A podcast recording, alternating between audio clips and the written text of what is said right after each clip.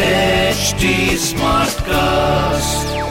You're listening to a Hindustan Times production brought to you by HT Smartcast.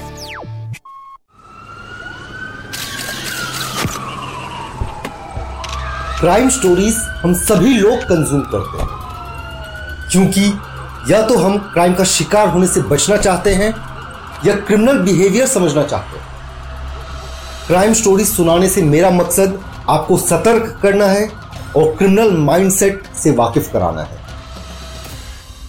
नमस्कार, मैं Shiv Sunny, Hindustan Times का crime reporter आप सभी का क्राइमा फेशी में स्वागत करता हूँ। क्राइमा फेशी असली क्रिमिनल इंसिडेंट्स पे आधारित एक ऑडियो शो है। इस पॉडकास्ट में कई ऐसी कहानियाँ सुनाई जाएँगी जो ट्रिगरिंग हो सकती है। इसलिए आपसे अनुरोध है कि आप सोच समझकर इस पॉडकास्ट को सुनने का फैसला लें। यह पॉडकास्ट एच टी स्मार्टकास्ट की प्रस्तुति है, जो कि इंडिया का fastest growing podcast producing platform है। तो चलिए सुनाते हैं आपको आज की कहानी।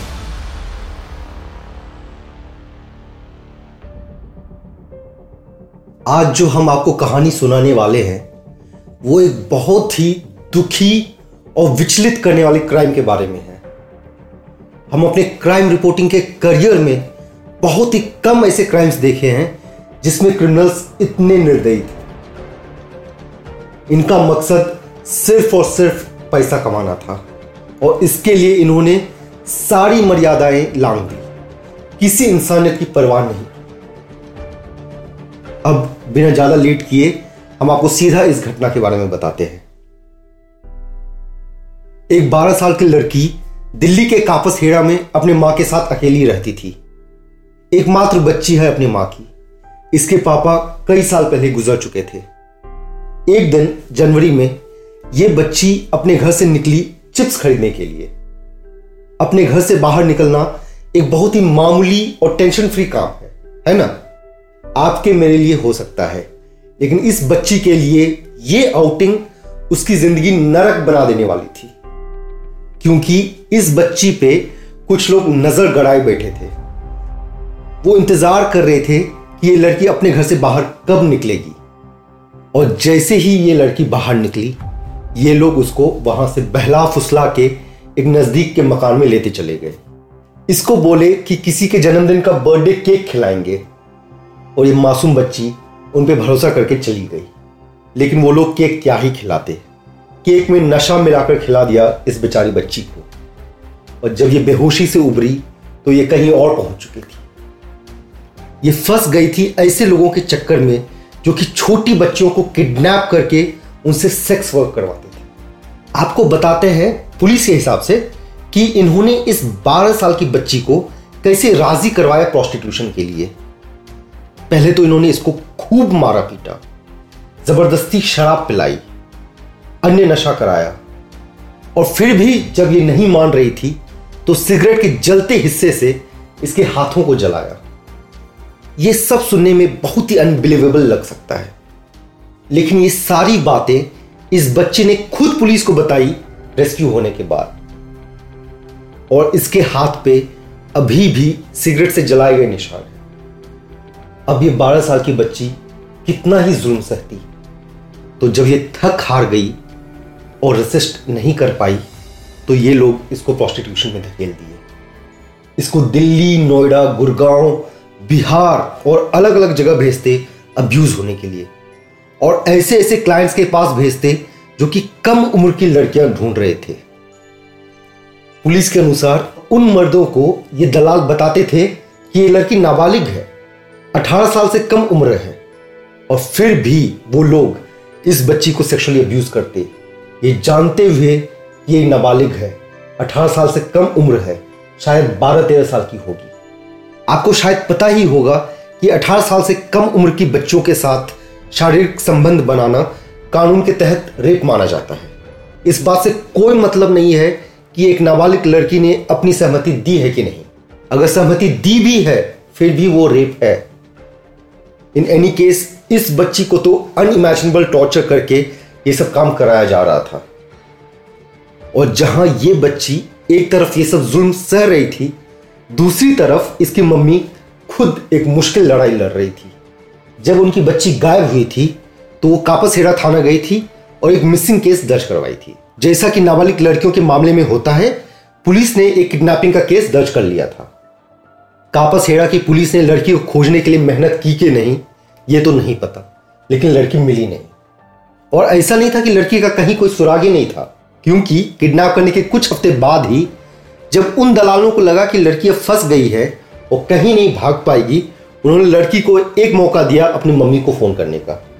एक तीस सेकेंड का फ़ोन कॉल। बस तीस सेकेंड। उस बच्ची को अपना लोकेशन बताने का परमिशन नहीं था। वो बस अपनी माँ की आवाज़ सुनकर अपने दिल को दिलासा दे रही थी।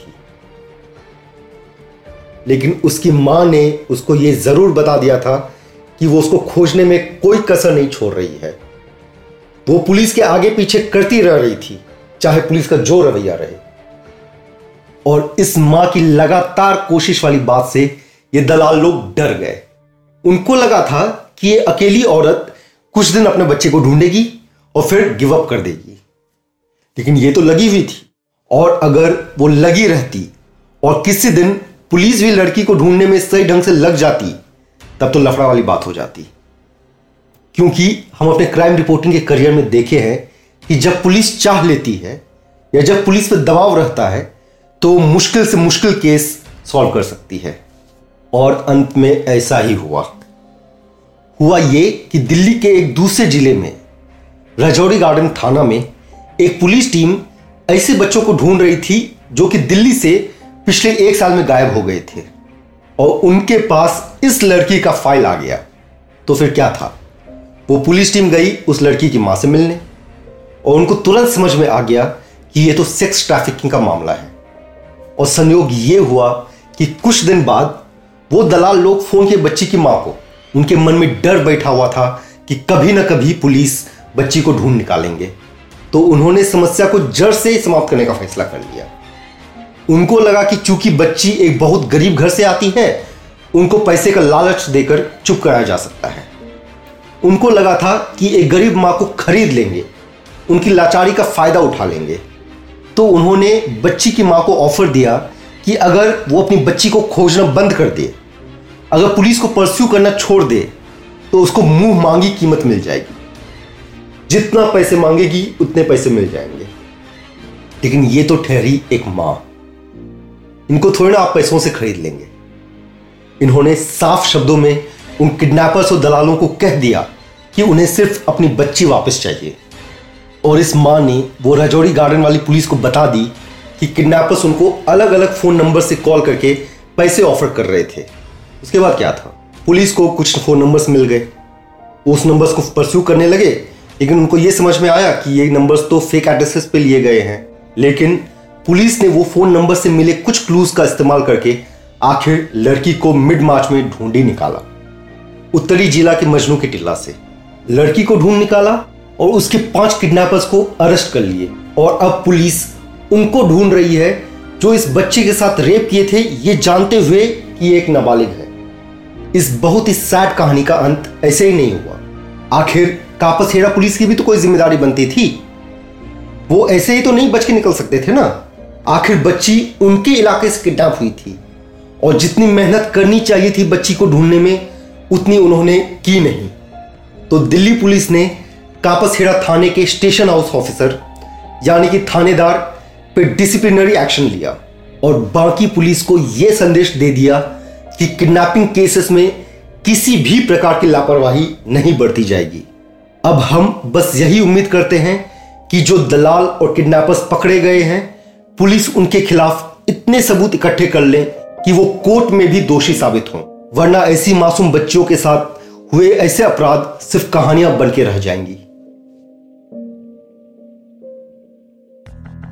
आज का एपिसोड यहीं समाप्त होता है। अगर आपके मन में क्राइम से जुड़ा कोई सवाल हो तो आप मुझे मेरे ट्विटर हैंडल एट शिवसनी पर भेज सकते हैं। आपको क्राइम ऑफेशी से जुड़े सारे अपडेट्स हमारे social media handle at H T पर मिलते रहेंगे। हम फेसबुक ट्विटर इंस्टाग्राम और यूट्यूब पर भी मौजूद हैं। हमारे साथ जुड़ने के लिए बहुत बहुत शुक्रिया। और ऐसे पॉडकास्ट सुनने के लिए log on to W W W dot H T smartcast dot com और सुनो नए नज़रिए से। This was a Hindustan Times production brought to you by HT Smartcast. H Smartcast.